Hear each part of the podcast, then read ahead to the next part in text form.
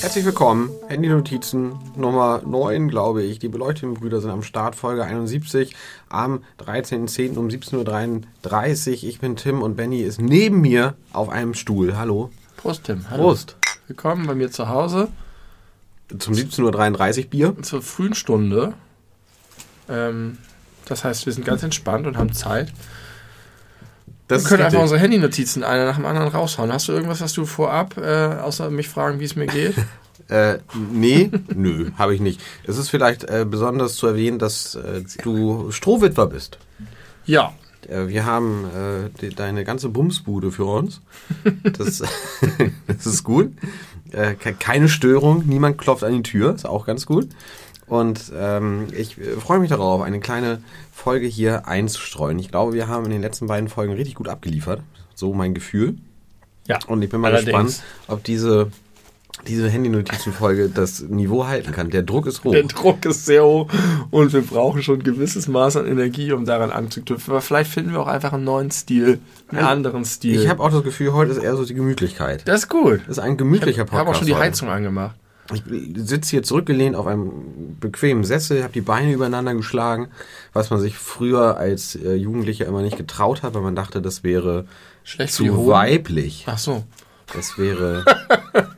schlecht für die Hoden kann es sein, tatsächlich, da muss man aufpassen. Aber ich möchte nicht erst über Hoden reden, bevor ich dich frage, wie es dir geht, sondern umgekehrt. Benni, wie geht's dir? Mir geht's äh, sehr gut. Wie geht's deinen Hoden? Mein Hoden, ich hab nicht so gut. Oh Gott. Also ich habe hab ich nicht gerechnet. Tatsächlich. Äh, ganz selten habe ich das mal, dass ich so ein, so ein Zwicken in einem der Hoden habe. Und das habe ich zurzeit auch. Immer am selben? Hm, glaube ich nicht, nee.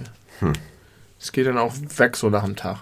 Ist nicht so, dass ich das Gefühl habe, es ist bedrohlich und ich müsste zum Arzt gehen. Aber du kommst von der Urologie, vielleicht weißt du mehr. Ich könnte dich, dadurch, dass wir auch dieses Strohwitwer-Dasein vielleicht noch mal ein bisschen auskosten wollen, äh, untersuchen hinter, äh, nach dem Podcast. Ich habe noch, noch ein paar Arzthandschuhe da. Wir können jetzt so tun, als so hörspielmäßig, als würde ich dich, dich abtasten. abtasten. So. Na, mach mal die Hose auf da. Oh, eine schöne Unterhose. Da, tut, tut, tut, es, tut es weh, wenn ich, wenn ich hier drücke? Die ist sehr, sehr neutral. Ja, und dann versuche ich immer so ein bisschen... Steigst du überhaupt nicht drauf ein? Nein, ich steige da nicht drauf ein. Ich mache jetzt nicht hier dein, dein perverses Doktorhörspiel mit. äh, äh, versuche ich immer so, das kennst du vielleicht auch sonst, die Unterhose ein bisschen weg von den Hoden zu ziehen. Ja. Damit man da mehr, mehr Raum hat. Ja. Ähm, ja. Und manchmal ist es auch so an kalten Tagen vielleicht, dass sich der, der Hodensack so zusammenzieht, dass man das Gefühl hat, es ist ein bisschen wenig Platz für die Hoden. Und dann, äh, ich weiß nicht, ob es jetzt um siebzehn Uhr dreiunddreißig war, am Anfang der Podcast-Folge sinnvoll ist, aber dann kann man durch, durch, durch ein wenig, ich sag mal, Massage der Hodenhaut das ganze Ding wieder ähm, weitermachen. Und ich glaube, das hilft. Ich habe den Eindruck, das hilft. Also du hast das Gefühl, wenn es zu kalt ist... Nee, ich glaube, es liegt nicht an der Kälte. Also die Kälte, bei der Kälte passiert es auch, aber manchmal ist es auch unabhängig davon. Dass sich die hohen äh, Sackhaut so zusammenzieht, ja, dass, dass die hart die, und fest wird. Dass die Testikel nicht mehr genügend Platz haben. Ja, das, genau. Das sollte nicht passieren. Sollte nicht passieren. Äh, mich, mich, ich wurde mal gefragt, ich glaube, es war vielleicht bei der äh, ähm, Tauglichkeitsuntersuchung für die Bundeswehr, für den Wehrdienst, ob... Nee, das kann nicht da gewesen sein, weil da tasten die ja eh ab. Irgendwo ab. Wurde ich mal beim Arzt gefragt, ob beide Hoden im Sack hängen. Ja. Und da war ich irritiert, ob der Frage. Und dachte, ja. Und da wurde mir erklärt, dass es das gibt, dass bei manchen die Hoden nach innen verschwinden. Korrekt. Äh, Eher bei Kindern. Wanderhoden möchte ich es nennen. Und dass das nicht gut sei. Und auch wahrscheinlich wegen der Temperatur und so. Ne? Exakt deswegen, ja. Und seitdem habe ich ein bisschen Angst davor. Das ist so wie das, was ich gerade in der anderen Podcast-Folge von uns gehört habe, dass ich immer noch Angst habe, beim Kacken zu doll zu drücken. Habe ich Sorge, dass mir ein Hoden in den Bauch wandert. Das ist unwahrscheinlich, wenn dir das nicht schon längst passiert ist. Da ja. Hast du eine Veranlagung zu, dass das passiert. Und das ist vor allem eher ein Problem in, in jungen Kinderjahren. Und tatsächlich ist ja, die, ist ja der Hodensack ein, ein Thermostat, der ja immer dafür sorgt, dass die Hoden in einer Temperatur sich befinden, die nicht schädlich ist. Mhm. Nicht zu kalt und nicht zu warm. Ja. Und das ist natürlich bei so Bauchhodenanlagen, so sagt man, äh, Dann werden die zu nicht heiß. Mehr, nicht mehr der Fall, die werden die zu heiß und man hat eine extrem höhere Gefahr, ein Hodenkarzinom zu entwickeln. Ah, ich dachte, das wäre auch ein Problem, weil dann die ganzen Spermien absterben. Absterben weiß ich nicht, aber auf jeden Fall geht das auch zulasten der Fruchtbarkeit, aber vor allem ist es auch hm. für äh, Hodenkrebs in jungen Jahren ein Also ich habe, ich kenne das nämlich tatsächlich, dass die eine sehr unterschiedliche Höhe haben und das auch ein, dass ich manchmal das Gefühl habe, oh nein, wenn ich mich jetzt falsch hinsetze, dann fluppt es vielleicht doch weg. Ähm, und, und deswegen bin ich da ein bisschen alarmiert. Weg, immer. Wohin jetzt? Ja, in den Bauch rein. In den Bauch rein. Nicht aus dem Sack raus. Deswegen setzt du auch nie mit überschlagenen Beinen irgendwo. Doch, ich mag das schon, aber es gibt Situationen, in denen ich da ein bisschen äh, mir unwohl ist. Ich finde sowieso, dass das alles ein bisschen zu äh, fall, am, unpraktisch am falschen Ort ist. Beim Fahrradfahren, beim Bein übereinander schlagen, es ist irgendwie immer so, äh, die Beine sind halt zusammen. Die, die, die bewegen sich viel und da so ein verletzliches Teil anzubauen, ja, das ist stimmt. irgendwie nicht so praktisch, finde ich. Hätten, hätte besser gemacht werden können von ja. Darwin oder wer Je, auch immer. Ein Ei jeweils unter ist. Den Achseln oder so. Aber da, nee, bist ja, das ist noch mehr gequetscht, aber dass da so eine, so eine Puffer, und vor allem Höhle zu warm, ist. Das ist zu warm. Ja, das ist zu warm. Wo könnte man die denn noch haben? Man könnte die auch einfach irgendwie vom Beim Grund Kinn. Auf anders... Gibt es eine sehr, sehr schöne Szene im Film Movie forty-three, glaube ich. Movie dreiundvierzig. Äh... wo Hugh Jackman und Kate Winslet so ein Blind Date haben und er ist so ein reicher, schnöseliger Typ im total schicken Restaurant, alle total aufgebrezten Herzen.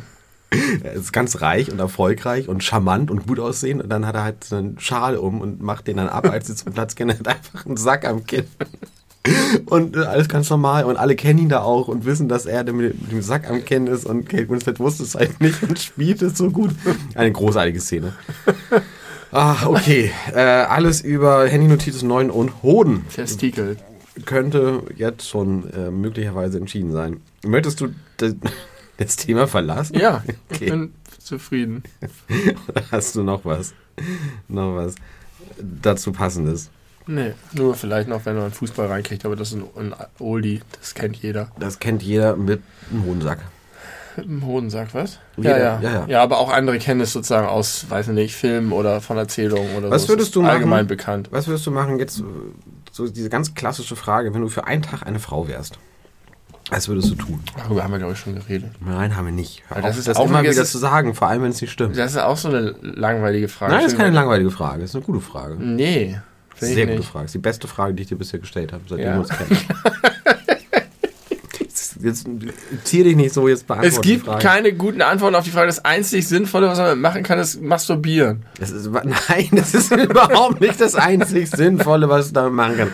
Du kannst mal versuchen... Sei mal kreativ, sag mal, was man noch machen kann. Ich? Man kann sich in, in, in, situ- in soziale Situationen begeben, Exakt. Um nachzuvollziehen, wie Frauen sich fühlen. Exakt. Genau das meine ich und genau das wäre ich auch. Ich würde natürlich auch masturbieren und mir öfter an die Brust fassen, als das normalerweise nötig ist.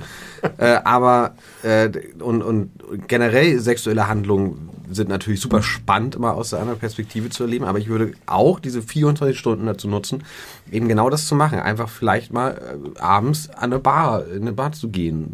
Bisschen ja, schick okay. gemacht und sowas. Um sowas einfach mal wirklich am eigenen Leib nachvollziehen ja, zu können. Würde ich auch machen, um hast du recht. Noch empathischer zu werden. Die Frage war besser, als ich dachte. Ja, siehst du. Aber du. Nur, wenn man so eine kluge Antwort gibt, wie wir beide. Ja. Die meisten sagen nur, masturbieren. Das ist, voll, es ist Folge einundsiebzig. Du solltest es langsam ein bisschen einschätzen können. Das ist ein können. besserer Podcast, als ich uns Credit gegeben habe. Eben gerade, ansonsten nicht. Ansonsten lobe ich uns sehr für uns. Unsere Performance. Wir sind in der Handy-Notizen-Folge, bitte...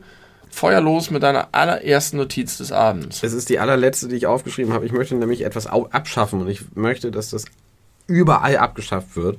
Oh, ein Glück, ich dachte in unserem Podcast. Ja, da auch. Überall muss es. Also es ist eine, eine, eine Redewendung, die ich abschaffen möchte, die so. Mir richtig auf den Geist geht. Wie geht es dir?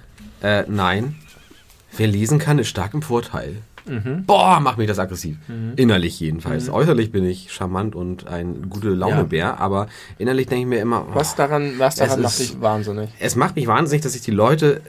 Dass, dass, dass es cleverer klingt, als ja. es ist. Ja, das ist gut formuliert. Das klar im Vorteil ist einfach zu... Deswegen ist die englische Variante Read the fucking Manual oder so ist wesentlich besser, weil das viel direkter ist. Das andere ist so, hahaha, noch ein kleiner, interessanter Kniff. Und das, darüber haben wir schon mal geredet. Diese Redewendungen funktionieren nur dann, wenn sie ähm, originell sind und nicht, wenn sie einfach kopiert sind. Ja. Das ist halt so eine Sache, die jeder kennt. Und bei dieser Redewendung ist es ja nochmal ganz besonders Lesen, so, bildet, denken, hilft. Dass es eine Art der Formulierung ist, die die Menschen normalerweise nicht in ihrem Sprachschatz haben. Ja, richtig. Ist klar im Vorteil. Das ja. ist äh, eine Satzkonstruktion, die gibt es sonst nicht. Deswegen wirkt es noch künstlicher.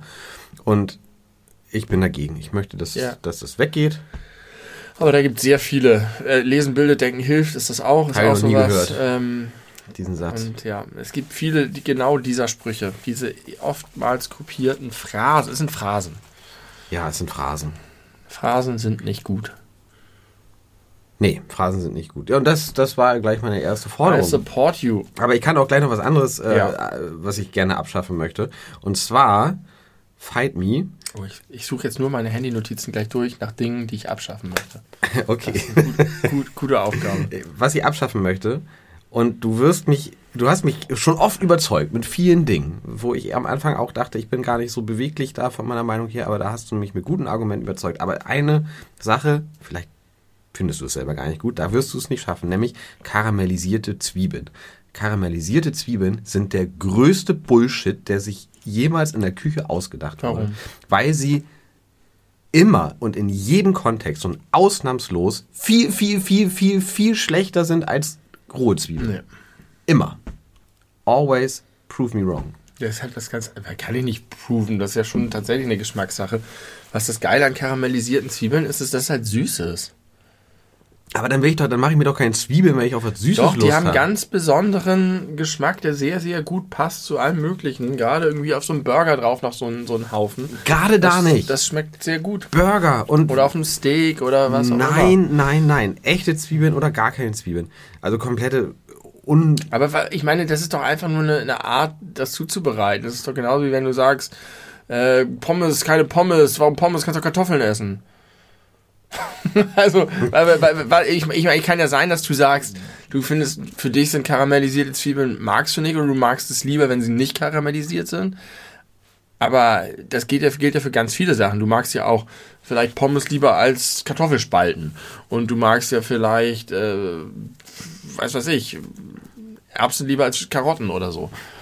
Also, das sind doch einfach zwei verschiedene Dinge.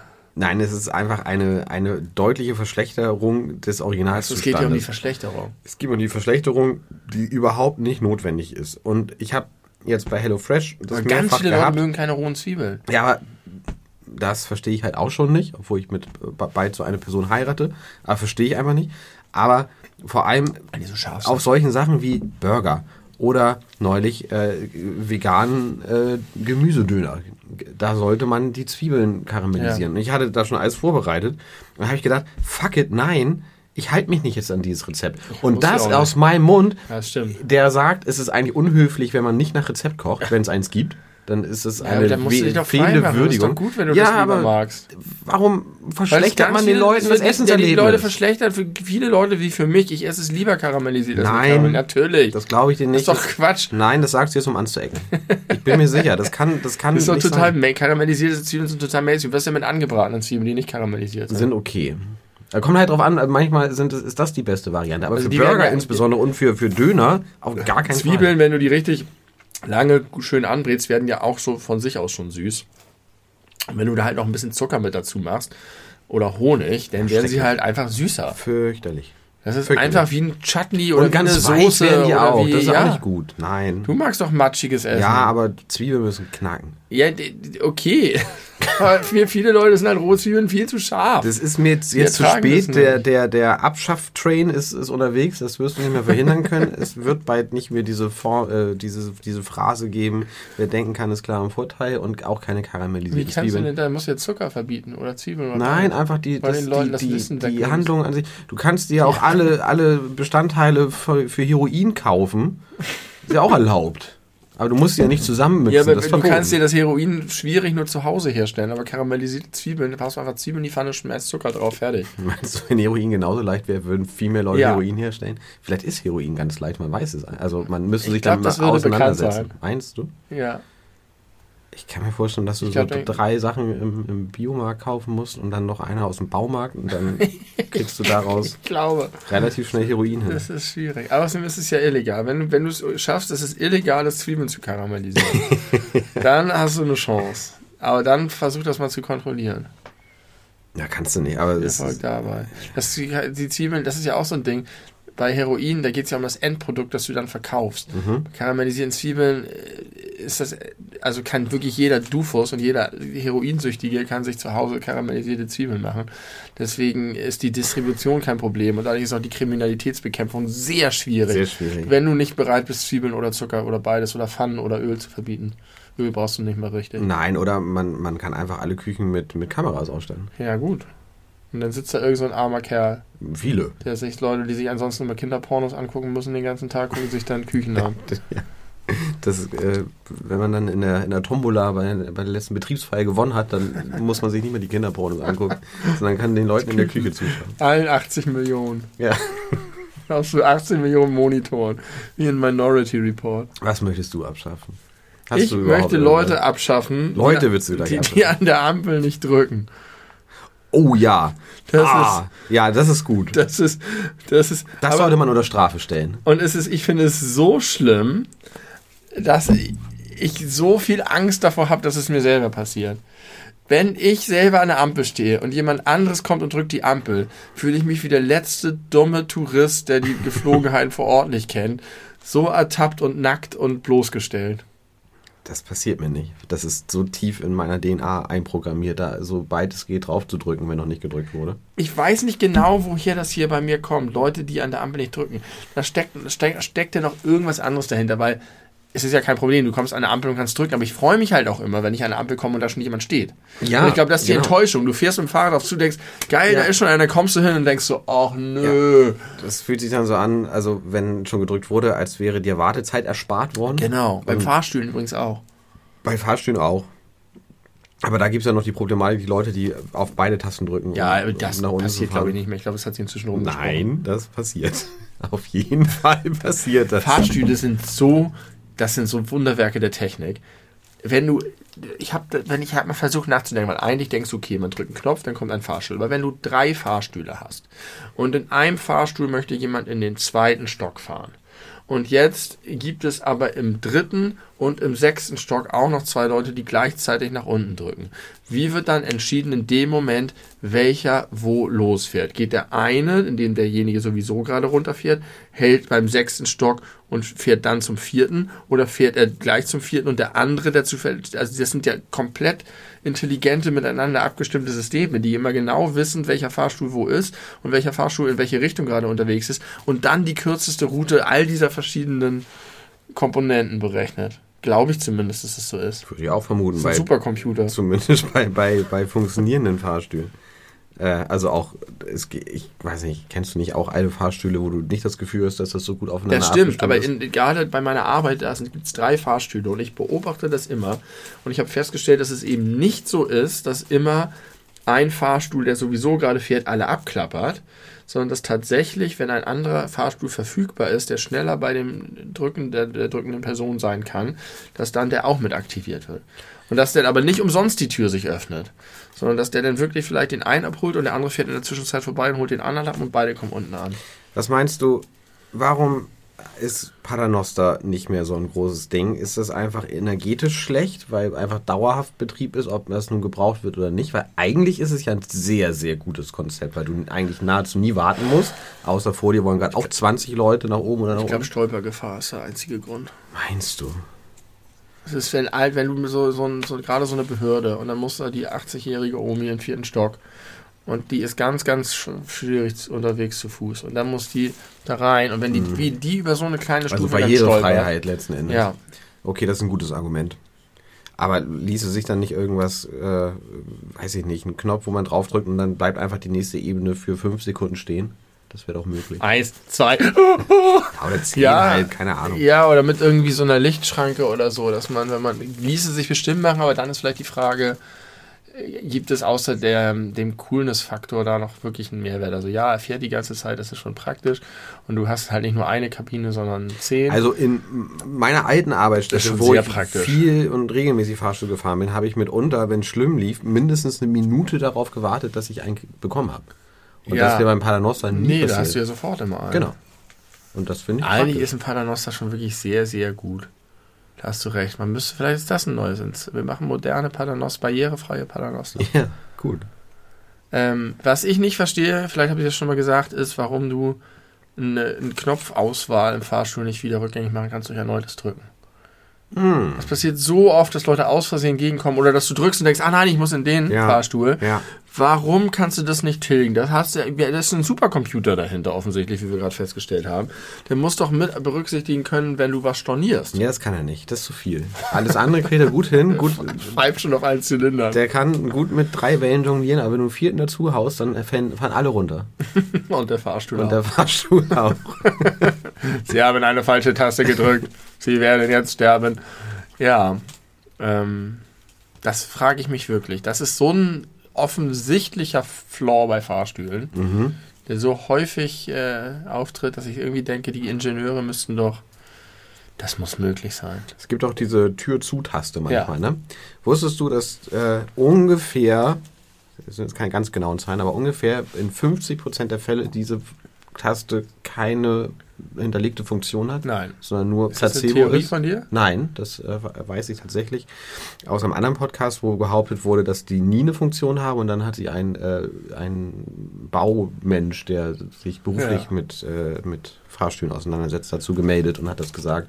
Das sind ungefähr die der Hälfte der Fälle hat das Ding keine Funktion und in der anderen Hälfte der Fälle funktioniert es ganz normal. Also ich habe auch den Eindruck, weil es ja so ist, dass wenn jemand die Lichtschranke verlässt, die Tür sich schnellstmöglich eigentlich wieder, also mit so einer gewissen Verzögerungszeit, eigentlich wieder schließt. Und ich nicht den Eindruck habe, dass du mit dem Knopfdruck da überhaupt zwischenkommen kannst, um das noch zu beschleunigen. Das kommt ja sehr auf den Fahrstuhl an. Ja, je nachdem, wie schnell sich die Tür schließt. Aber ja. in der Regel ist es ja so, man geht aus dem Fahrstuhl und die Türen schließen sich relativ schnell wieder. Und ich habe den Eindruck, dass diese Zeit tatsächlich kaum verkürzt werden kann. Ich habe immer gedacht, dass das irgendwie noch für Ausnahmesituationen, aber es gibt ja keine. Die Türen schließen sich immer von selbst. Vorsicht bei der Abfahrt. Ähm, nee, du hast recht. Also was ich bei meiner alten Arbeitsstelle sehr häufig erlebt habe, ist, dass man irgendwie in Erdgeschoss eingestiegen ist, um in den dritten Stock zu fahren. Und im zweiten Stock war dann offensichtlich jemand, der das mit den Hoch- und Runtertasten nicht verstanden hat. Ja. Und dann hält man an, die Tür geht auf, keiner will rausgehen ja, und keiner stimmt. kommt rein. Dann drückt man schnell wieder rein. Und dann drückt man schnell wieder rein. Und ich glaube, allein darüber habe ich bestimmt schon zwei Stunden Wartezeit in meinem Leben gespart. Also ich glaube, dass die, okay, wenn die gut programmiert ist, ist, äh, ist... Aber wozu ist die wichtig. Tür auftaste? Falls die schon zugeht und jemand noch reingelaufen ah, so. kommt, aber dann hält man aber normalerweise einfach den Hand Fuß oder die Hand dazwischen. Also eigentlich kann man die Tür auf und Tür zutasten beide abschaffen. Nein, die Tür zutasten ist super gut. Super gut. Für diese Fälle, die du beschrieben hast. Nicht nur, auch das normale Aussteigen. Es geht einfach schneller. Ich drück die immer. Ich drück die auch immer, wenn es Und ich, ich, ich, ich fühle mich immer ein bisschen unfreundlich, wenn ich mit jemandem, wenn ich es eilig habe und jemand steigt zu, dann hasse ich die Person immer schon, ohne dass sie was dafür kann. Also ich hasse sie nicht wirklich, aber ich, ich ärgere mich, dass sie, dass sie jetzt das reinkommt. Ist, dass sie existiert. Dass sie existiert. Und wenn die dann rausgeht, versuche ich immer ganz, ähm, dass sie es nicht mitkriegt, ganz schnell auf diese Taste zu drücken. Mhm. So, so dass, als ob ich ihr sie so noch mit raustrete und dann... Und ich finde das irgendwie, ähm, ich möchte nicht, dass die Person das mitbekommt, weil dann gebe ich ihr zu, das, genau das Gefühl, dass ich nicht möchte, dass sie existiert. Was richtig ist, aber ich will ja nicht, dass, dass, sie, dass sie sich so... Dass sie die Wahrheit erkennt. Ja, genau.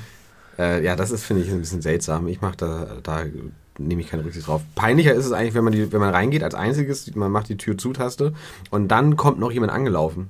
Und dann äh, könnte man ja einem ja. unterstellen, dass man das bewusst gemacht hat, um die Person auszuschließen, ja. aber hat man in der Regel nicht. Hat man in der Regel nicht. Äh, in Filmen deswegen, das häufig. Deswegen ist es sehr wichtig, dass man in einem solchen Fall ganz äh, offensiv dafür sorgt, dass die Tür dann doch nicht zugeht. Ja. Dass man, ah, wenn ich das gleich gesehen hätte, hätte ich nicht gedrückt. Ja. Das ist wichtig. Äh, was war deine Handynotiz? Das war die, gar nicht der Fahrstuhl. Ampel. Die Ampel, ja, ähm, stimmt. Und bei der Ampel wollte ich noch was sagen. Beim Thema Ampel. Ich habe neulich festgestellt, das fand ich ein richtig interessantes Phänomen, irgendwie ein befriedigendes, weil es sich so mit der Logik deckt. Bei diesen ähm, Fahrradampeln, die Rot und Grün kennen, ja. zwei Rot, eine Grün. Warum eigentlich immer zwei Rot? Haben die immer zwei auch? Je, nicht immer. Es gibt auch welche mit einem, aber doch, die hat zwei. Okay. Zum Beispiel dann, als der Kugschoss die Sänger anschoss in der großen Kreuzung. Und eigentlich ist es ja so, dass die drei haben wegen Rot-Gelb-Grün. Ja. Aber diese, diese Doppel-Rot-Grün gibt es auch, wo man sich auch fragt, haben die irgendwie nur ein Gussmodell mit, mit drei Kugeln und es geht nicht anders? Und warum eigentlich kein Gelb für Fahrradfahrer? Dann kannst, also irgendwie ist das super. Ja, gut. Gelb für Fahrradfahrer brauchst du ja nicht. Brauchst du nicht. Aber zumal wenn du ja schon die drei Dinger hast... Mit der, mit der Gelb-Phase für die, für die Autos. Wenn du schon die drei Dinger hast, ja. dann musst du nicht zwei rot machen. Nee, das stimmt. Ich finde eigentlich eher, dass du solltest positiv sein und zwei grün zwei machen. Zwei grüne machen. Und eine rot. So, yeah, du kannst los. Und nicht bla bla bla bla. Obwohl, weil das ist vielleicht Oder, sicher. Oder, was einfach eine richtig gute Funktion ist, wenn Ampeln das haben, wenn die drei haben und wir brauchen nur rot und grün, dass sie die dritte benutzen, um die Zeit ablaufen ja, zu lassen, bis sie grün wird. Das mag ich nicht. Oh, ich finde das fantastisch. Das mag ich nicht. Also die, die, die Idee ist ja, dass die Leute nicht so viel über rot gehen. Ja. Was, glaube ich, auch funktioniert, auch bei mir. Aber, also, weil du, wenn da noch drei Sekunden sind, dann gehst du nicht rüber. Aber das macht es nicht wirklich sicherer, weil wenn nur noch drei Sekunden sind, haben die anderen eh schon rot und dann, ich weiß nicht. Ich finde es einfach Fall. gut zu wissen, wie lange ich warten ja, muss.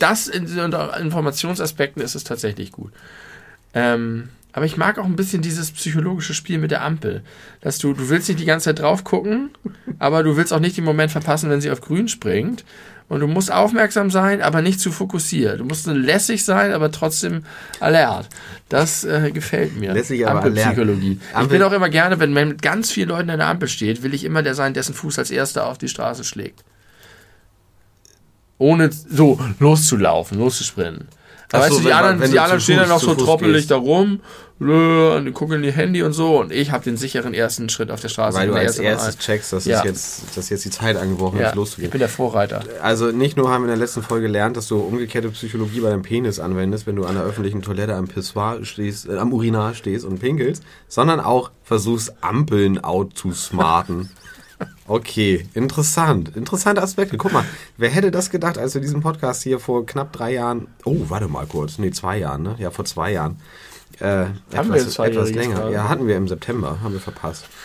Äh, alles Gute nachträglich. Alles Gute nachträglich. Zwei Jahre Belebu. Äh, oh, ja. Ähm, also du... du äh, ich lerne noch neue Dinge über dich. Aber, ich glaube viele. Aber äh, ähm, jetzt das interessante Phänomen. Ich habe diese Bullaugen, diese Ampel ja. berührt mit meinen Händen. Ja. Ich habe sie umschmeichelt und dabei festgestellt, und es war so eine geile Erkenntnis, dass die Roten wärmer sind als die Grünen. Sie sind warm, aber die Roten sind wärmer, weil die Grünen immer länger abkühlen als die Roten zwischendurch. Ja, genau, weil die einfach länger an sind, die Roten. Ja, und das ja. ist völlig offensichtlich, aber das, also das, das logische Weltbild haptisch bestätigt zu bekommen, ist irgendwie schön. Also erstmal dachte ich, oh krass, man fühlt richtig die Wärme. Und dann dachte ich, mal gucken, ob sich die Grüne anders anfühlt. Und tatsächlich, sie war auch warm, aber etwas weniger warm. Na, vor allem, aber jetzt ist natürlich die Frage, du müsstest jetzt die Probe aufs Exempel machen, ob denn nicht, wenn sie auf Grün springt und sie nein, weiter nein. anfasst, ob das dann nicht innerhalb kürzester nein, Zeit sich ändert. Ist ja auch die, tut es, glaube ich, nicht. So schnell wird das nicht warm. Naja, aber das leuchtet ja insgesamt über den Tag kühlt sie länger ab. Und brennt weniger lange. Da bin ich, bin ich ganz sicher, ob das nicht Probiert einfach... Probiert das mal aus, ja. wenn ihr das nächste Mal macht. Mal, bleibt mal fünf Ampelphasen einfach so stehen, ähm, dass die Leute euch schon komisch angucken. Also deine These ist, wenn, also jetzt mal hypothetisch, Grün- und Rotphasen sind immer gleich lang. Immer jeweils, keine Ahnung, eine Minute. Sind sie ja nicht. Hypothetisch. Ach so. Hypothetisch. Dann werden sie gleich warm. Ja, sagst du.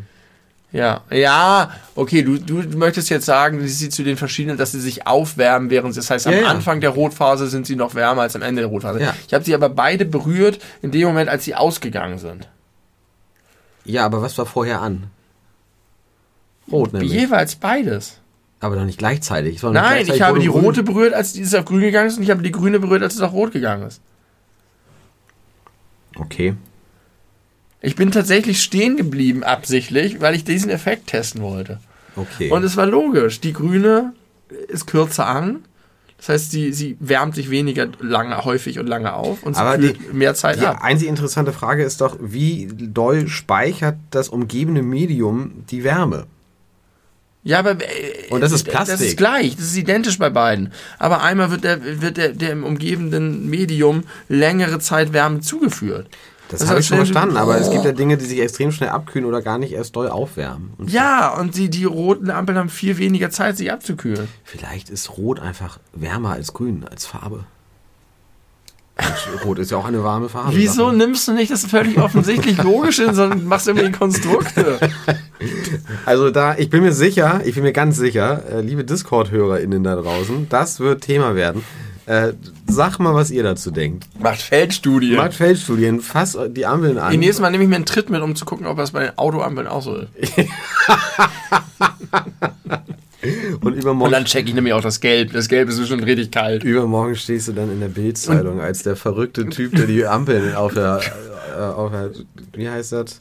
Wie eine Brandstraße angefasst hat. Aber die äh, Lämpchen leuchten ja wohl nicht rot oder grün. Das sind doch alles weiße Lämpchen. Ja, ja. Gut, davon danke. Würde ich ausgehen.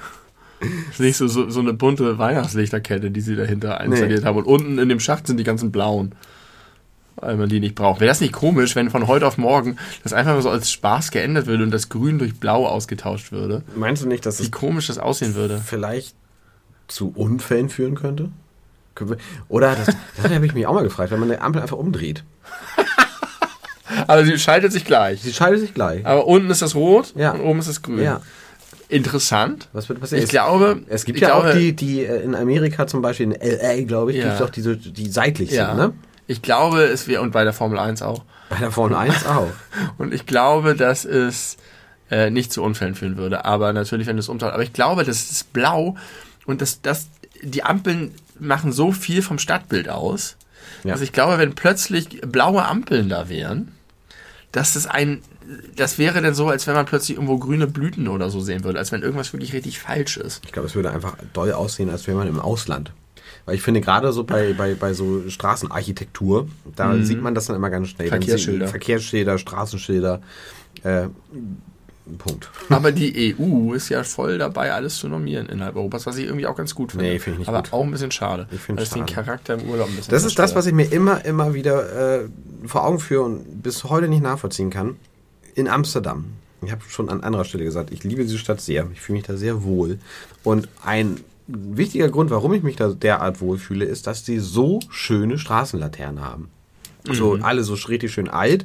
Äh, nicht nur diese komischen Metallmonster, die einfach nur über die Straße hängen und dieses scheiß Neon-L E D-Licht da raushauen. Metallmonster. Hässlich, Beton. Ganz hässlich.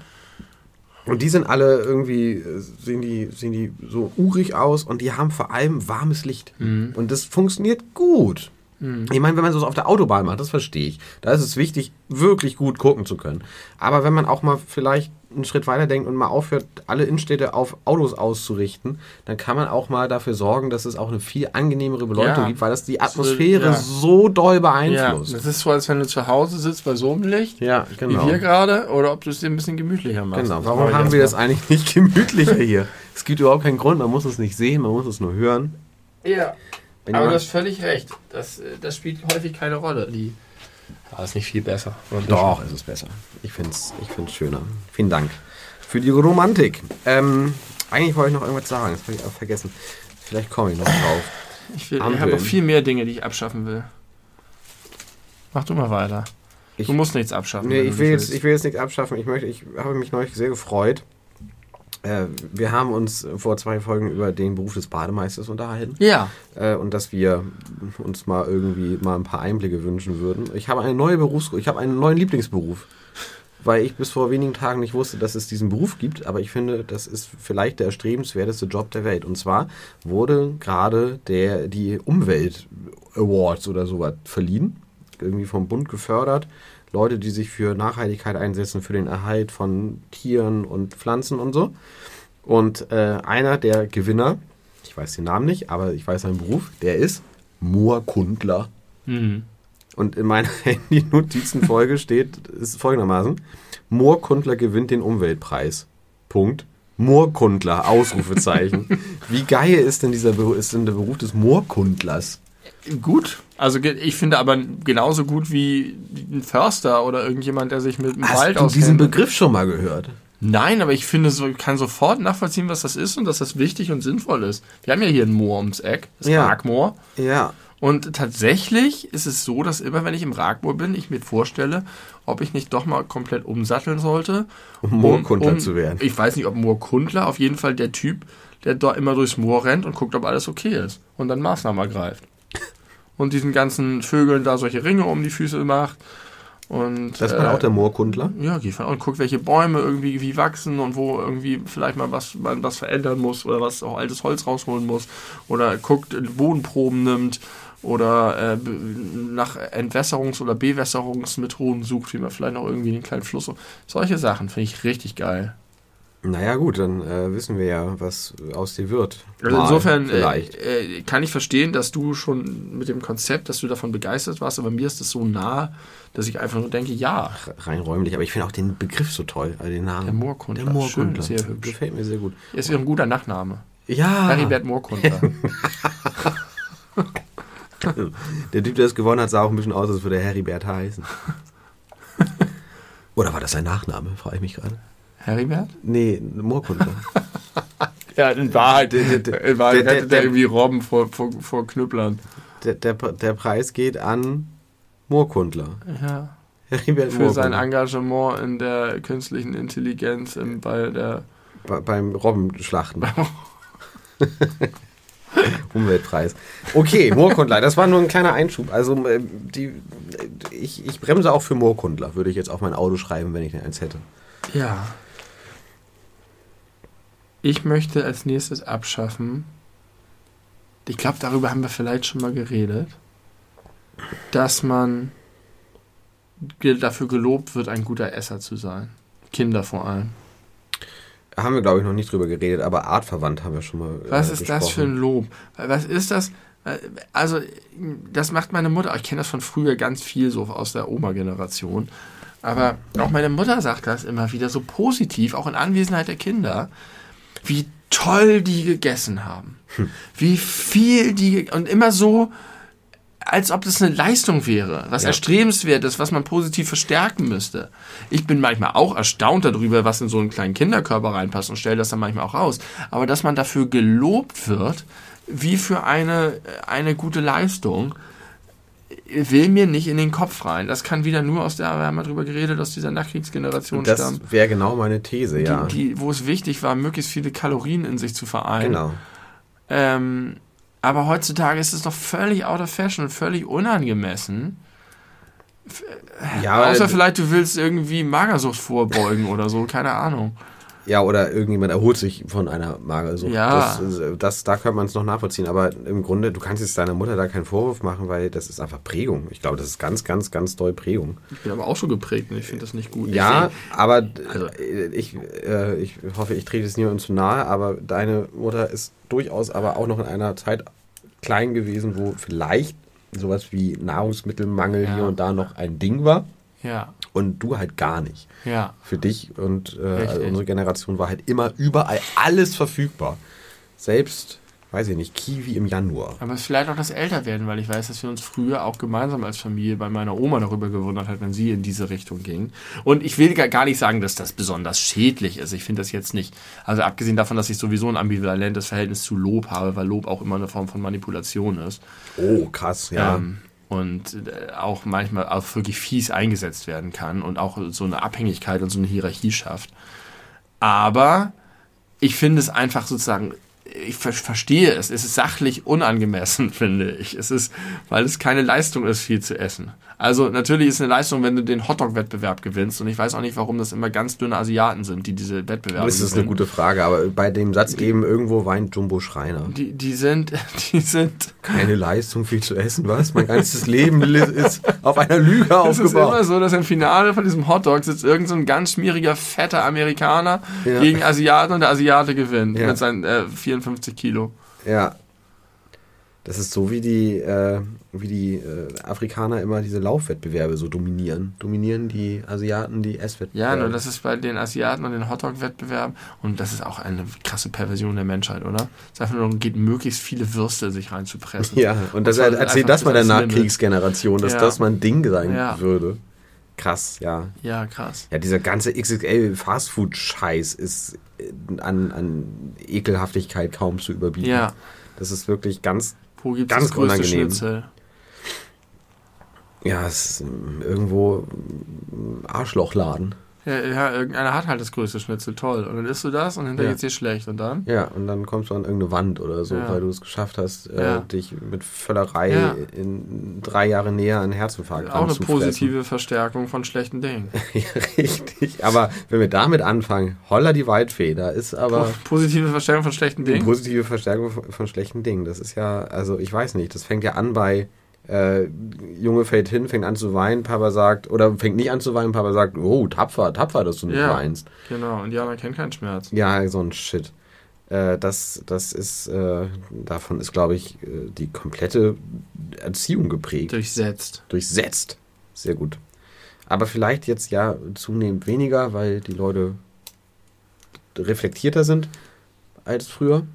Weiß man nicht. Weiß man nicht, ist mein subjektives Große Gefühl. Diskussion, alle sagen, du hast ja auch immer die, du hast ja auch hier im Podcast schon häufig gesehen, dass es dir Mut macht, dass die junge ja. Generation so woke ist und jetzt, und jetzt war das genau die, die Diskussion gewählt. Mit der F D P und jetzt gibt es aber die andere Seite, die sagen, nein, die F D P-Wähler sind genauso informiert, haben es genauso bewusst gemacht, auch in Abgrenzung zu anderen. Aber ich habe ich hab so ein, so ein, als alle so gehatet haben, habe ich auf Twitter so einen Thread gelesen, wo jemand geschrieben hat, er hat so eine Umfrage gemacht unter jungen Erstwählern, die F D P gewählt haben, aus welchen Gründen. Mhm. Die haben das geschrieben.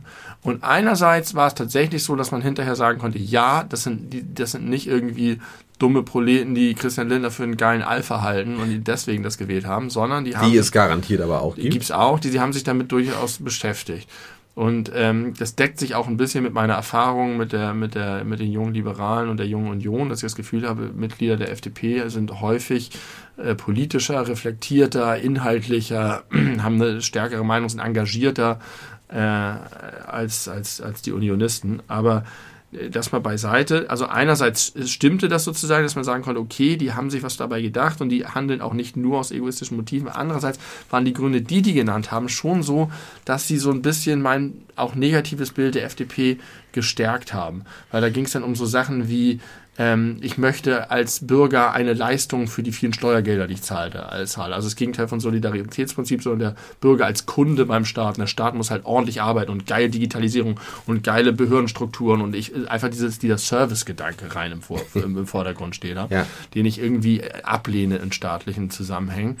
Und ähm, auch ansonsten einfach sozusagen möglichst wenig Einmischung, möglichst viel Selbstentfaltung, möglichst viel. Und das, äh, ja, aber trotzdem sind das vielleicht schon auch einfach Leute, die sich damit auseinandersetzen. Und jetzt ist damit die Frage überhaupt nicht beantwortet, ob die aktuelle Generation aufgeklärter, intelligenter und äh, reflektierter ist als vorige Generation. Aber ich glaube schon. Dass, dass, dass sie das ist. Ja, ich glaube schon, dass es, dass ja, es muss sie mehr, ja auch sein. Inform- mehr Informiertheit gibt, mehr Auseinandersetzung. Genau, es gibt ja auch eine viel, viel, viel niedrige, niedrigere Schwelle, überhaupt Informationen zu erhalten. Man hat ja durch das Internet ganz andere Wissensmöglichkeiten als äh, zu unserer Zeit, oh. als wir herangewachsen sind. Guck mal, hier steht, der Zusatz vielleicht, kann ich mir ihn völlig einordnen, das Internet ist wie Aufklärung im Guten wie im Schlechten. Ja, Ja, ergibt Sinn. Nur halt äh, schneller. Ja, also in dem Sinne von, von es, es gibt nicht mehr so viel Gatekeeper wie früher, die das Wissen äh, äh, portionieren und zuführen und äh, sich damit sichten, Macht verschaffen. Und sich damit Macht verschaffen, aber auch natürlich so eine Art Filterfunktion haben. Ähm, aber es führt auch zu viel... ihre Macht potenziell noch steigern. Ja, aber auch zum Guten verwenden könnten. Was sie selten getan haben. Okay, ich wollte jetzt nicht die Aufklärung schlecht reden, aber, aber, zu, aber es ist ja eben auch so, dass ähm, das Internet wie die Aufklärung dazu führen, dass die Leute viel mehr Verantwortung übernehmen müssen, viel mehr Verantwortung auf dem Einzelnen lastet, es komplexer wird, es unüberschaubarer wird, es nicht so leicht richtig und falsch, gut und böse gibt, äh, man sich mehr mit Dingen auseinandersetzen muss und mehr in die Pflicht genommen wird. Ja. Und das ist... gut. Und ich weiß jetzt nicht genau, wo, was der Gedanke war, mit Internet ist die Aufklärung im Guten wie im Schlechten.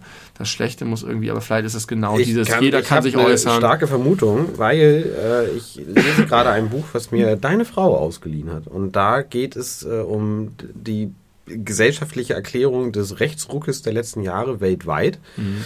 Und da wurde sehr schnell am Anfang, ich bin noch überhaupt nicht weit, aber sehr schnell am Anfang wird bereits die These aufgestellt, dass dieses typische Leute, die rechts wählen, sind meistens die aus bildungsfernen Schichten und so, ja. dass das eigentlich gar nicht Bestand hat, wenn man sich so die Wählerschichten der AfD zum Beispiel anschaut, sondern, oder auch in den U S A Trump, sondern dass es äh, vor allem Leute sind, die Bock auf Autoritarismus haben. Also die die, die ganz, autoritär erzogen wurden. Genau, die, und die ganz klaren ja. Leute wollen, die ihnen sagen, was gut und was schlecht ist. Ja. Also genau diejenigen, die auch wahrscheinlich mit der Aufklärung schon nicht zurechtkamen. Und dadurch, dass sich jetzt durch Internet und neue Technologien alles extrem verschnellert hat und Leute sich noch mehr abgehängt fühlen oder eben mehr Probleme haben, ihre großen Idole und Vorbilder, denen sie nacheifern und folgen möchten, zu finden, ja. äh, ist die Chance, sich zu radikalisieren, nochmal sehr viel höher. Richtig. Es ist, es ist, es ist, du hast durch das Internet, wie durch die Aufklärung, weniger Kontrolle,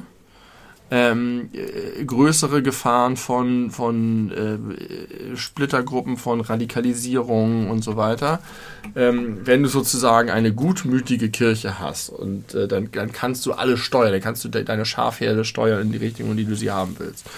Und äh, natürlich muss die Antwort immer sein, es ist richtig, Aufklärung zu haben, und es ist richtig, das zu machen, aber es birgt halt sehr viele, bringt sehr viele Herausforderungen mit sich, die, denen man sich stellen muss. Denn wenn du das alles vernachlässigst und wenn du aufhörst aufzuklären und wenn du aufhörst zu informieren und zu abzuschichten und zu sortieren und so, in dem Moment ist halt, passiert halt genau das, was wahrscheinlich die ganzen Kirchenoberen damals gesagt haben: Anarchie, das können wir nicht tun. Mhm. Wir können den Leuten kein Wahlrecht geben, wir können die Leute, den Leuten und so weiter und so fort. Und natürlich musst du das machen, aber es bedarf einer viel differenzierteren, aufrechteren äh, Pflege von allen, dann, die daran beteiligt sind.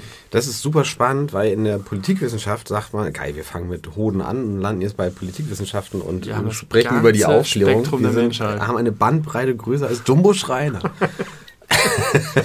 Und den kriegen wir auch immer wieder und der, und der kennt sich mit Breite aus.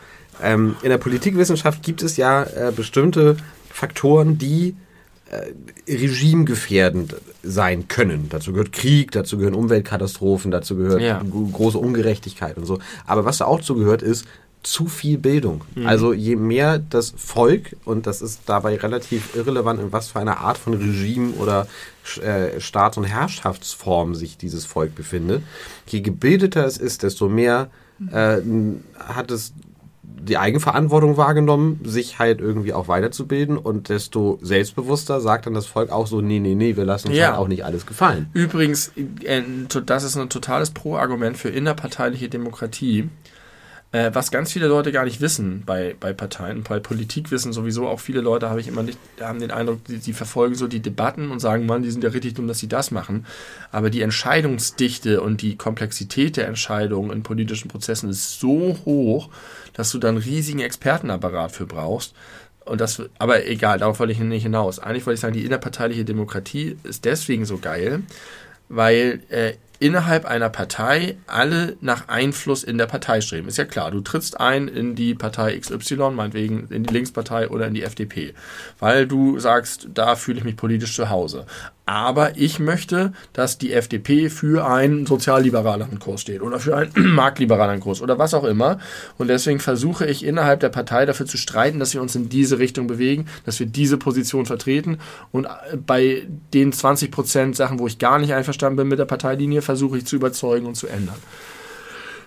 Und dafür musst du Posten haben, dafür musst du Vorsitzender von sein oder in irgendwelchen De- De- Delegierte sein oder Abgeordnete oder Mandate bekommen. Deswegen sind die in den Parteien so umstritten. Nicht nur, weil die Leute ja, Geld und Anerkennung wollen, sondern auch, weil die Leute darüber den Einfluss gewinnen können, weshalb sie mal idealistisch eingetreten sind. Und um darin zu bestehen, musst du die ganzen anderen Leute, die auch ein Interesse daran haben, macht aus dem überzeugen. Und je intelligenter und je fleißiger und je, je äh, kompetenter die Leute in der Partei sind, desto schwieriger haben es die, die in der Partei Machtpositionen haben, diese zu verteidigen.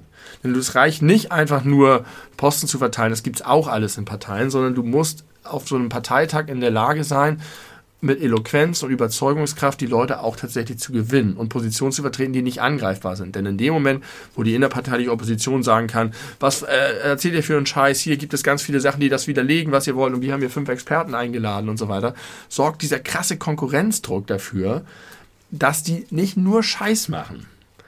Und das ist genau das, was du eben gesagt hast. Je, je gebildeter die sind, desto Regime, das gilt halt auch im Kleinen. Je gebildeter ein Parteitag ist, desto regimegefährdender ist es für die Vorsitzenden, weshalb die so auf Zack sein müssen und sich nicht einfach alles erlauben können und wirklich in der Materie drinstecken können.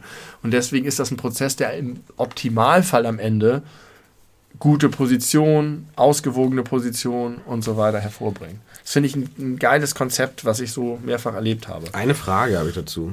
Ja. Andi Scheuer? Andi Scheuer bringt viel Geld nach Bayern. Haben wir ja gehört. Oh ja. Also, aus, aus Sicht der, ja, natürlich gibt es viele Unfälle, die dabei passieren. Und äh, ja, aber über Armin Laschet viele. haben wir ja auch letztes Mal geredet, wie ich gesagt habe, wie der da, wie der da rangekommen ist. Ähm, natürlich, aber das liegt dann vielleicht auch an einer gewissen Kompetenzarmut oder inhaltlichen Leere in einzelnen Verbänden. Mhm. Das kenne ich auch. Ich kenne das auch, wenn du je nachdem, wo du hinkommst vor Ort, kannst du halt einfach ein Vakuum haben. Und da ja, sticht dann der rein, der, der vielleicht der charmanteste ist. Das verstehe so. ich im Kleinen, aber das verstehe ich nicht auf Bundesebene.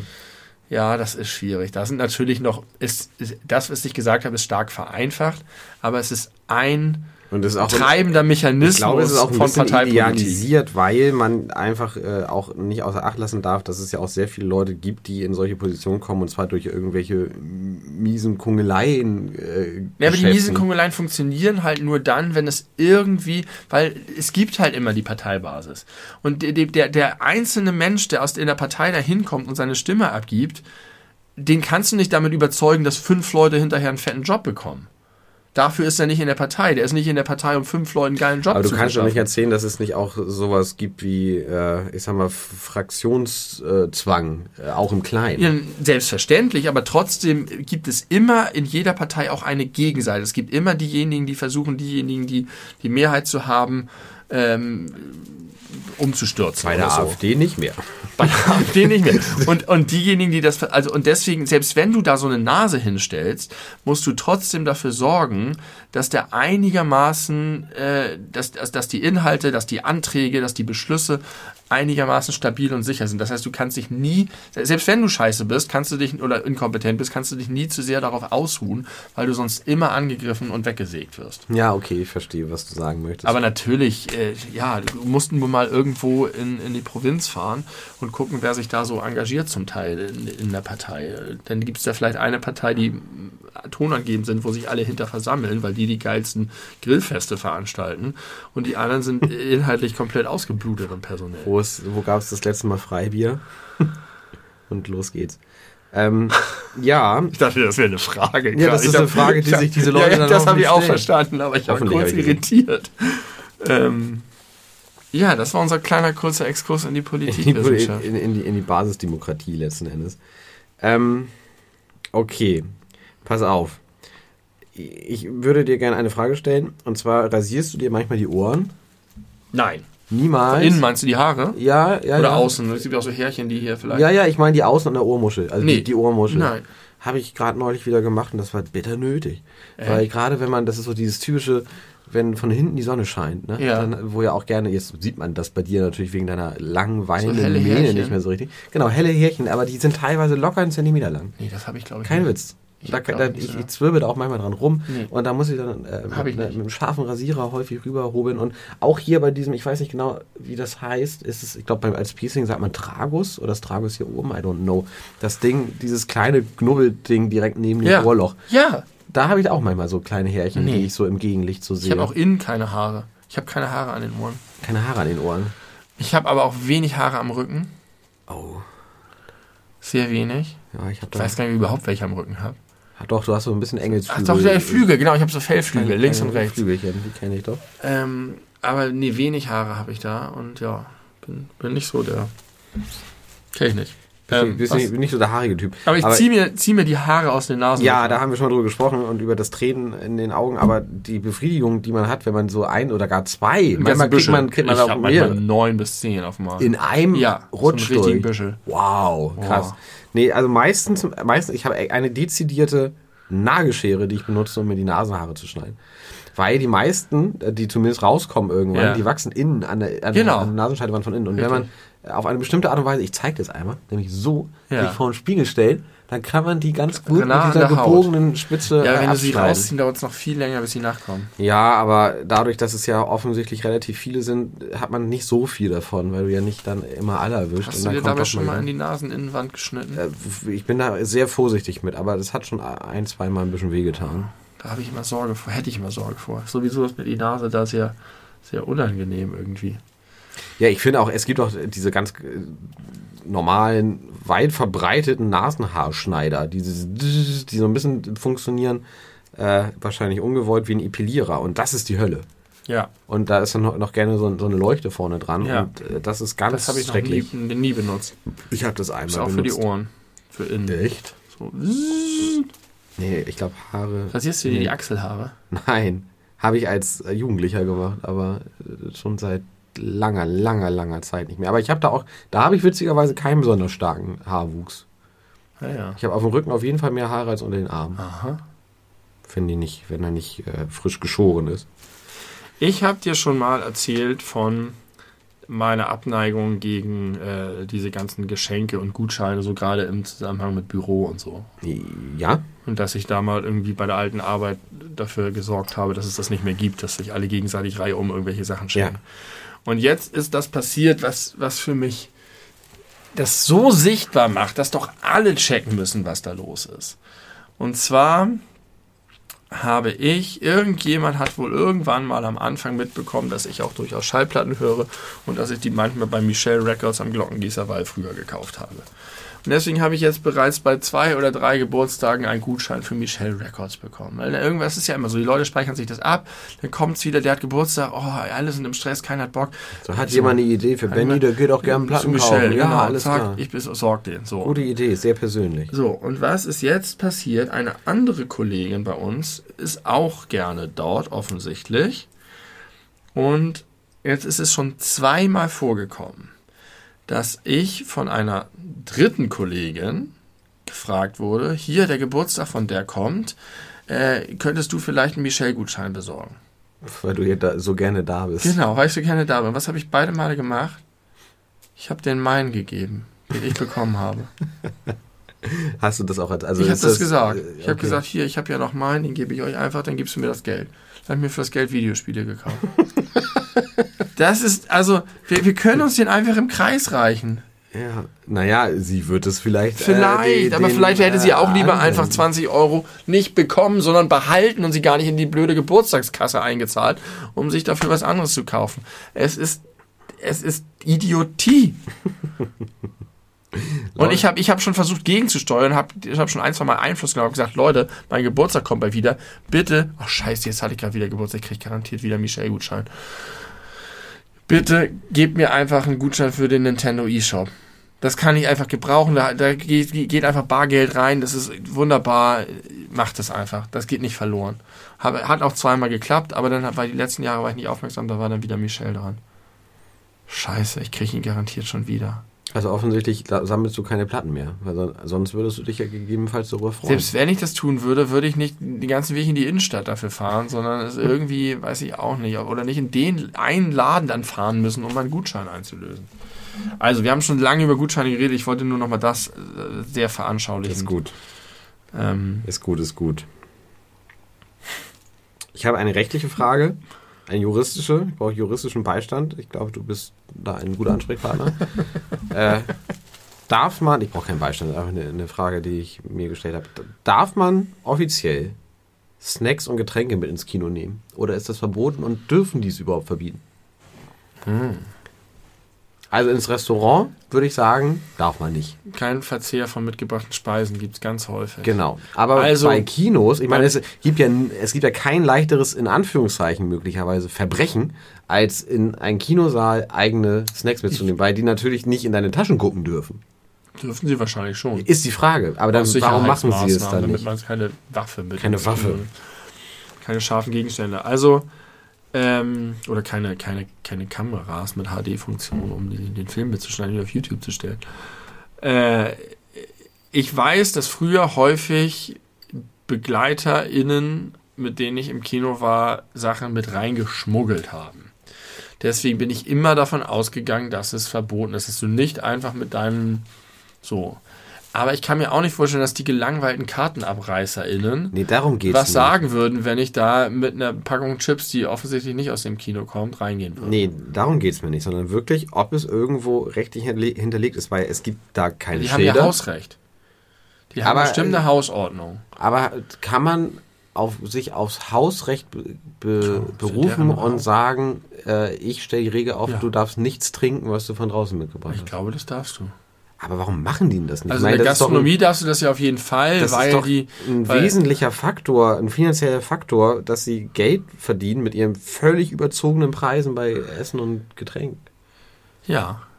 Also in der Gastronomie ist es ja nachvollziehbar. Die bieten ihre Plätze an und die Leute gehen ja auch nicht nur wegen des Essens hin, sondern auch mhm. um in der Umgebung. So, wenn du dir das was mit, da was mitbringst und dir die Umgebung erschleichst, dann erschleichst du dir irgendwie. Beim Kino ist es was anderes, weil du im Wesentlichen für die Kinokarte zahlst. Ich glaube, die wären da nicht so doll hinterher, wenn du das machst. Ich, ähm, also ich kann mir das nicht vorstellen. Das ist ja auch nicht so wie auf dem, auf dem Festival, gibt es ja aber auch, oder bei Konzerten, dass du vorne immer diese Dinge hast, wo dann die ganzen tausend Trinkflaschen und alle so weiter genau, stehen. Genau, und wo aber auch abgetastet und Taschenkontrollen. Aber da liegt es, glaube ich, auch, da liegt's, glaub ich, tatsächlich auch an Sicherheit, dass da, du keine Sachen auf die Bühne wirfst. Da glaube ich so. Das nämlich auch. Aber ich bin mir zu... Ich meine, das ist der Kapitalismus, Mann. Also wenn da eine rechtliche Handhabe hinter wäre, dann würden die das kontrollieren. Dann würden die sagen, mach mal bitte wenigstens den Rucksack auf zum Reinkommen. Das, natürlich lohnt sich das. Pass vielleicht auf, wollen sie auch nicht, dass du so eine Art Security-Ding machst. Vielleicht ist das auch von der Atmosphäre her blöd, wenn du das machst. Deswegen nein. bist du angehalten. Halt das, nein, kann ich mir alles nicht vorstellen. Dazu sind Menschen zu sehr Menschen, als dass sie darauf Rücksicht nehmen würden, nee, wenn sie nee, damit nee, mehr nee, Geld verdienen. Wenn nein, du das sagst, nein, so ein kleines Programmkino, Holikino ja, okay, oder meinetwegen auch Savoy, da bin ich dabei. Aber ja. das, der Großteil ist doch diese, diese Multiplex-Geschichten. Das ist doch egal, ist den Leuten doch egal. Das ist ein Punkt, weil ich wollte auch gerade argumentieren mit Cafés, wo ich auch, in dem Café, wo ich gearbeitet habe, wo es auf jeden Fall nicht um Gewinnmaximierung ging, sondern auch darum, dass man, also es ist vielleicht auch eine Form der Gewinnmaximierung, dass du sagst, wir machen es schön und geben den Leuten was Gutes und legen vielleicht auch einen Euro mehr drauf oder kontrollieren irgendwas nicht, damit die Leute sich wohlfühlen. Ich glaube ja auch, dass Leute damit mehr Geld verdienen, äh, unterm Strich, wenn sie dir einfach die Soßen zu den Pommes, schwieriges Thema jetzt anzuschneiden, wenn sie dir die umsonst hinstellen und die dir einfach nachnehmen kannst, so viel du willst, die Leute werden schon nicht einen ganzen Liter Mayo auf ihre Pommes pressen. Ja. Und wenn, kostet es dich ein Euro zwanzig. Ähm, stattdessen verkaufst du denen für fünfzig Cent diese abgepackten Mini-Dinger, die alle scheiße finden und das Erlebnis einfach so schlecht machen, dass ich glaube, es ist für alle Beteiligten besser, wenn, also es gibt sozusagen sowohl das, wo du die Qualität verbesserst, indem du drauf zahlst, aber im Ende machst du trotzdem Gewinn, weil die Leute sich wohler ja, fühlen und wiederkommen. Ja, bin ich auch fest von aber ich glaube, es gibt auch tatsächlich Betreiber, aber sicherlich nicht von den Multiplex-Kinos, die du erwähnst, die auch einfach wollen, dass es bei ihnen im Laden schön, angenehm und positives Erlebnis ist. Die, die ja, selber das gut machen wollen und nicht nur an die, an die äh, Rentabilität denken. Richtig. Da, da, also äh, das sind ja aber meistens die Kinos, wo auch diese Preise für die Essenssachen nicht so heftig überteuert sind. Da aber ist jetzt deine Theorie, dass du sagst, die haben keine rechtliche Handhabe? Ja, das ist meine Theorie. Die dürfen das gar nicht. Ich glaube, die dürfen, dürfen das gar nicht. Das.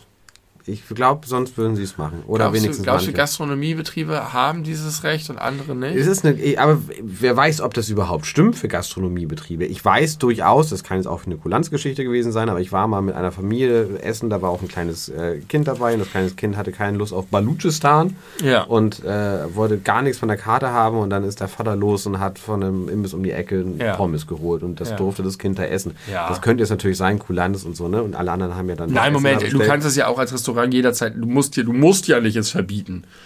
Ja, ja, genau. Du kannst das ja einfach ich. Auch das entscheiden, ich. ich erlaube das hier und ich. Das ist aber mir war das unangenehm, muss ich ganz ehrlich sagen. Weiß ich noch. Mir war das, mir war das unangenehm, dass da äh, dieses äh, fünfjährige Kind sich nicht auf das pakistanische Essen eingestellt hat. Ach, ich glaube, bei Kindern wird vieles verziehen. Aber ich mochte das Kind auch nicht. Das hat's also es gibt ja diese Kategorie Recht. Ich gab mal irgendwann so ein Buch, damit es irgend so ein Typ durch die Talkshows getut, rechtliche Irrtümer. Ja. Zum Beispiel war da immer irgendwie, für die Garderobe wird keine Haftung übernommen, dass die das alle hinschreiben, aber dass das rechtlich keinen Bestand hat. Okay. Dass die irgendwie schon, wenn du bei denen da was an Haken hängst, dass die auch eine Mithaftung haben oder irgendwie so. Und da gibt es wohl ganz viele Sachen, wo einfach Dinge behauptet werden, die aber nicht rechtlich hinterlegt sind.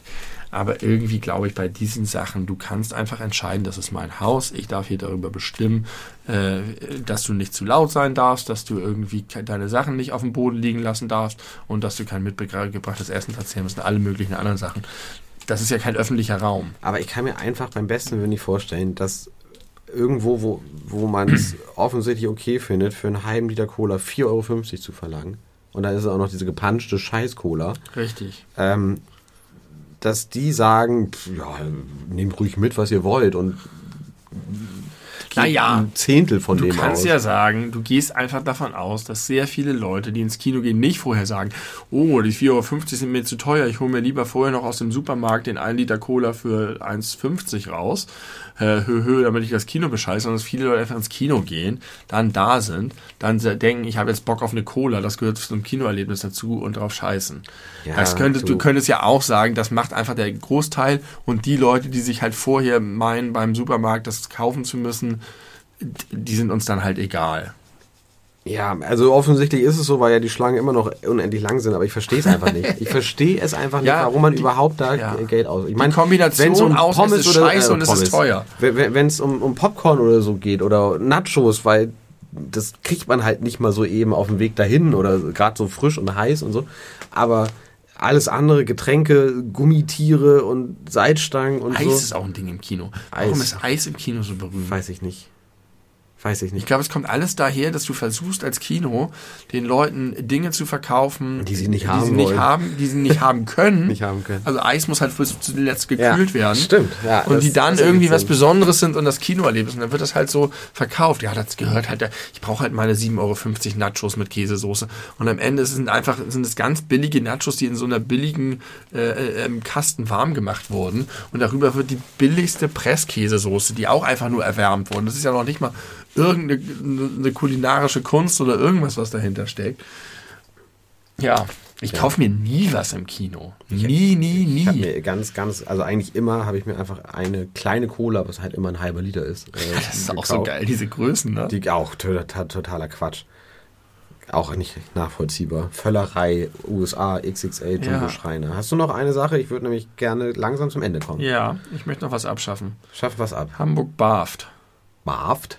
Hamburg barft ist ein Hundefutter-Feinkostladen, aha, der nicht irgendwo im coolen Innenviertel am Mühlenkamp ist, sondern ist, im Mühlenkamp ist kein Innenviertel, aber der, der, der würde da gut hinpassen, der Laden, sondern hier bei uns an der Flughafenstraße neben dem Schneider und dem Trödelladen ja, okay. ist ein Hamburg, ist der Laden Hamburg barft. Der wird betrieben von einem Paar mit einem ganz, ganz kleinen Kind. Und die haben da hinten eine super teure Industrieküche drin, in der sie frisches Fleisch vom Schlachter selbst zerlegen und zu Delikatessen für Hunde machen. Und draußen hast du eine handgeschriebene Kreidetafel, wo dann die ganzen wöchentlichen Preise stehen. So yeah. Hier die äh, köstlichen äh, Lammherzen für sechs fünfzig das Kilo oder das ist ein bisschen wenig. Keine Ahnung. Auf jeden Fall stehen dann da immer die Preise. Und, und das habe ich noch nie jemanden drin gesehen.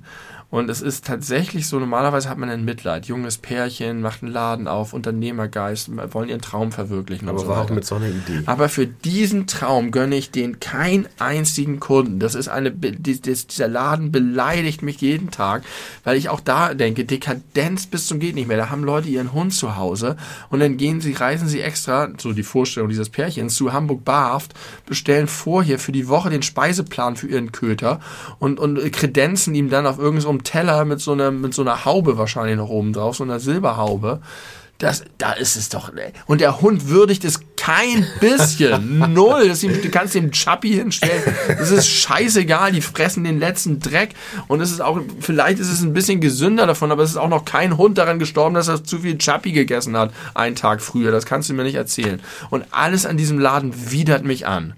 Alles. Okay, ich habe zwei Dinge dazu. Und eine könnte dazu führen, deine äh, Angewidertheit ein bisschen zu reduzieren. Nummer eins. Äh, die sind irgendwie ganz sympathisch. Ein bisschen traurig ist es auch. Es gibt Hunde, die sind extrem viel allergisch auf ganz viele verschiedene Sorten Fleisch. Ein äh, mir bekannter Hund kann ausschließlich Kängurufleisch essen. Weil bei allen anderen Fleisch kriegt dieser Hund Ganzkörperausschlag und aber ist schlecht. Warum? Ist das, ist das so eine Züchtung, die da bei der das ist? Oder ist das einfach eine zufällige Genmutation? Ja, ja, ja, total überzüchtetes Viech. Ja, das ist doch schon das Problem. Ja, das ist ein Problem. Das ist gar keine Frage. Das ist ein Problem. Aber kann, für die BesitzerInnen ist, ist es super schwer, äh, immer die ausreichende Menge Kängurufleisch zu bekommen. Das ist kein Witz. Das ist alles egal. Ja, hol mal nicht so einen überzüchteten Hund. Ich glaube, es gibt Känguru und, und Strauß und mehr geht nicht. Hat Allergietest Vegetarier geht nicht. Ich glaube, das ist nicht gut für Hunde. Das gibt's und das doch nicht. Äh, Zweite ist, und das ist das, wo ich dich vielleicht ein bisschen mehr erreichen kann, ist das nicht vielleicht sehr positiv, weil so von Tieren, die geschlachtet wurden, auch wirklich alles Verwendung findet. Weil, ich habe mich erinnert, es gibt bei mir in der Nähe eine Rossschlachterei, ja, wo es äh, alle möglichen Pferdefleisch-Varianten gibt, mit in Wurst und so eine Trägerwarnung für die strengen oh, Vegetarier. Ich weiß, wo die ist. Ist die da in Eimsbüttel in der, da bei der, ja, beim Hellkamp, bei der Post? Ja, ja, nee, nee, nicht ganz so, aber nicht weit von, von meiner Wohnung entfernt. Und was die aber halt neben ihrer normalen Karte auch haben, also da gibt es Wurst und Fleisch und Steak und Nacken und whatever.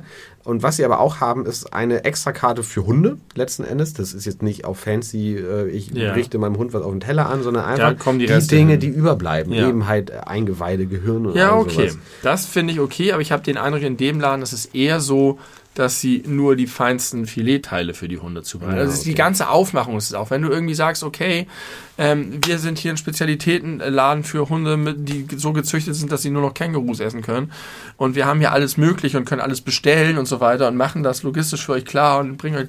Da, dann ist das was anderes, als wenn du diesen Laden so auf... Also der Laden soll halt auch die... die BesitzerInnen natürlich ansprechen. Ja, ja, ja. Und okay. vermittelt so ein Lebensgefühl von ich und mein Hund und so, so dieses, ich will nicht sagen, dieses Paris Hilton-Ding mit ihrer, ihrer Töle da in ihrem, ihrer Handtasche, das ist die, die falsche Richtung. Aber dieses, jeder Bereich meines Lebens muss schick, optimiert und äh, durchdesignt sein. Und ohne zu reflektieren, einfach nur dieser Konsum von, von Unsinn. Und dann sitzen die da jeden Tag drin und keiner kommt rein. Immer ja, sind die da ist, alleine. Das ist natürlich bitter, aber und immer mit dem kleinen Baby dabei. Auch nicht unbedingt die beste Lage. Überhaupt nicht die beste Lage. Ich weiß nicht, ja wer gesagt. da hingehen soll. Ob da Leute aus ganz Hamburg ankommen. Vielleicht wie so ein, es gibt ja diese Juweliersgeschäfte, wo auch nie jemand drin ist, aber du weißt, wenn da einmal im Monat einer reinkommt und Diamanten kauft, alle Kosten gedeckt. Ist ja alles wieder drin. äh, ja. Aber das erinnert mich an eine andere Sache. Hamburg Barft. Äh, Der Name. Barft, ja. Hamburg Barft. Oh Gott. Ähm, es gibt einen Laden, ich habe leider gerade nicht auf dem Zettel, wo der ist. Das ist ein Laden für Taucherequipment. Ja. Finde ich auch ein bisschen fragwürdig in Hamburg, aber gut. Offenbar ist Bedarf da, die Leute tauchen gerne im Urlaub und decken sich hier ein, ist in Ordnung. Aber was der halt so hat, ist äh, eine große Werbung vorne, wo sie so ein bisschen äh, so schreiben, was sie so haben. Und ein ganz großer, großer äh, Teil davon, äh, den du sehr prominent siehst, wenn du an diesem Laden vorbeifährst, ist, dass die offensichtlich Bedarf haben für Apnoe-Tauchen. Was? Apnoe. Oder Apnoe, sagen manche Leute, die nicht wissen, wie es ausgesprochen wird. Das ist, sind die Leute, die ohne Sauerstoffflasche für acht, neun, zehn, zwölf Minuten tauchen. Ja. Apnoe. Und für die haben die Equipment? Ja, das, was denn bloß für Equipment, frage ich mich. Das ist genau das Ding, dass die Leute ohne Equipment unter Wasser gehen und dann zwölf Minuten verharren und dann wieder nach ja, oben klettern und einen neuen Weltrekord aufgestellt haben. Warum schreibt man das auf seinen Tauchladen drauf? Was ja. braucht man denn da? Eine Nasenklammer? So Wiederbelebungsequipment vielleicht. so, so Vordrucke für Testamente oder so, dass du nur ankreuzen musst, wer was kriegt. drei, zwei, eins, weg. Ja, also Organspendeausweis. Organspendeausweis. Der wasserfest ist. Wasserfeste Organspende. Laminiert. Ein laminierte Organspendeausweis. Also so ein Bullshit habe ich seit langer Zeit nicht mehr gesehen. Also unfassbar. Also vielleicht, vielleicht unterschätze, unterschätze ich das auch und da muss man irgendwie, aber ich wüsste nicht Kennst was. Kennst du Barfußschuhe? Ja, kenne ich. Ich habe Barfußsocken zu Hause. Das, das finde ich, das geht eigentlich vielleicht in eine ähnliche Richtung, aber ich finde das ganz geil. Komischerweise gibt es die fast immer nur mit Einzelzehen. Also ja. die Idee ist, okay, die haben auch so einen Claim irgendwie, your, your body is the best technology. So nach dem Motto, du brauchst keine fancy Supersportschuhe, deine Füße sind selber schon geil, deswegen verkaufen wir die, die super Technologie der Barfußschuhe, die du anziehst. Die schützen dich halt vor Kälte und so weiter. Aber äh, dein Fuß, sagen ja auch immer alle, man soll möglichst viel barfuß laufen im Sommer, weil das sehr gesund ist für die Füße und die unterstützen das. Aber die haben vorne alle Zehen einzeln. Ja, richtig. Warum? Weil das zum Barfußerlebnis dazugehört. Na, vielleicht. Aber ich glaube, das ist eher so ein, damit es sich mehr so anfühlt. Ich glaube, das hat keinen medizinischen Grund. Ja, das gibt's auch. Lauter Produkte, die es gibt, die man kaufen kann. Ich weiß nicht, welche Produkte man für Apnoe-Tauchen kaufen kann. Heute hat mein, mein, mein, mein äh, Side-Chef, nenne ich ihn mal, also nicht mein eigentlicher Chef, sondern eine Nebenfigur des Chefs, hat mir erzählt, der ist schon, der ist nicht alt, aber der ist halt viel älter als ich, der ist irgendwie, weiß nicht, zweiundsechzig oder so, keine Ahnung.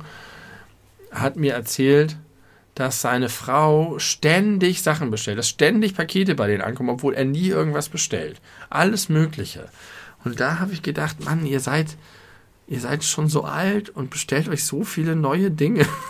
Das, das lohnt sich gar nicht, das, oder? Ja, aber nee, das ist natürlich böse. Die dachte, er wird noch ein langes, gutes Leben haben. Und natürlich brauchen auch ältere Leute viele Dinge. Aber irgendwie hatte ich da das Gefühl von, die Leute kaufen sich zu viele Sachen. Naja. Also es ist offensichtlich so und du wirst überall dazu angehalten, Sachen zu kaufen und neu und besser. Und wenn du ein Hobby hast, dann so wie ich, musst du dich auch ausrichten, einrichten mit all dem ganzen Scheiß, weil sonst ist es nicht the real shit. Ja, das ist aber auch alt und überholt und das ist jetzt auch alles, muss man jetzt auch nicht ewig betonen, die Konsumkritik und so. Ja, es ist auch keine besonders neue ich Idee. Ich möchte schließen mit einer Notiz, die ich nur deswegen drin gelassen habe, weil ich sie so lustig finde, obwohl ich sie nicht mehr verstehe. Okay.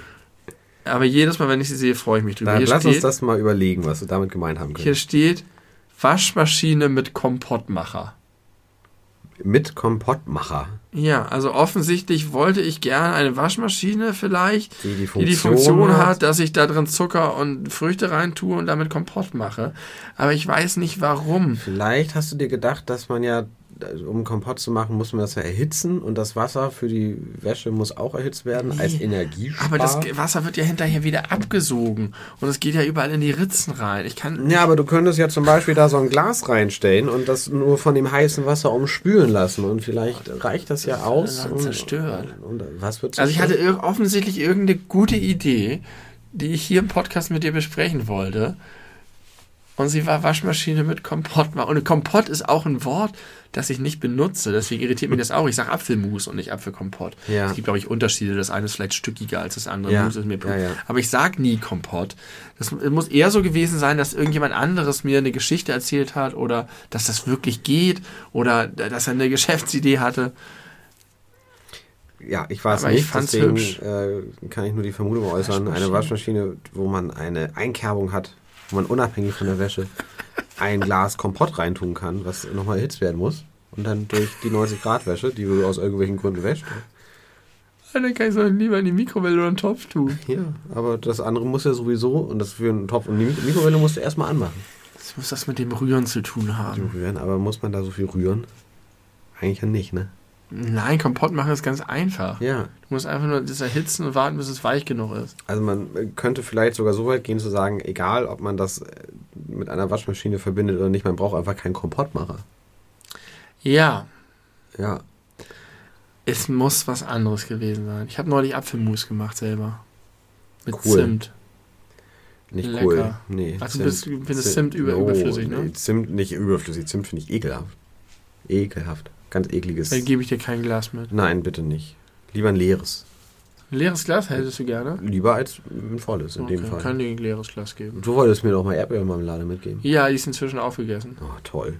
Die andere auch, die du nicht wolltest, die Johannisbeermarmelade. Ja, das ist nicht schlimm. Ähm, vielleicht finden wir noch ein Glas. Vielleicht finden wir. Aber du weißt ja, sie ist sehr flüssig, wie ich schon dreimal den Podcast ja, erzählt habe. Ich möchte jetzt auch nicht nochmal drüber sprechen. Liebe Freunde da draußen, ihr hattet jetzt zwei sehr lange Folgen. Jetzt kommt eine kurze, die aber auch länger ist, als ich das eigentlich angedacht hatte. Egal, es hat Spaß gemacht. Mal wieder. Wir haben wilde Themensprünge gemacht und wilde Niveaubrücken äh, geschlagen. Ja. Zwischen Themen, die es eigentlich nicht zu schlagen gibt an Brücken. Naja. Ich danke dir auf jeden Fall dafür, lieber Benni. Ich danke euch da draußen fürs Zuhören. Äh, liebe Grüße. Äh, drückt euch mal alle gegenseitig, wenn ihr wollt. Alle gegenseitig. Hm. Das wird nichts. Aber egal. Ich komme nicht zum Ende. Möchtest du noch was sagen? Nee. Okay. Ich bin sehr zufrieden mit dem Bier, das wir getrunken haben heute. Pülleke. Pülleken. Pülleken von Veltins. Hätten sie mal Veltins weglassen sollen. Die versuchen doch einfach nur auf diesen Zug aufzuspringen, wo sie irgendwie so coole individuelle Sachen haben, aber in Wirklichkeit ist es die fette Brauerei dahinter. Ja.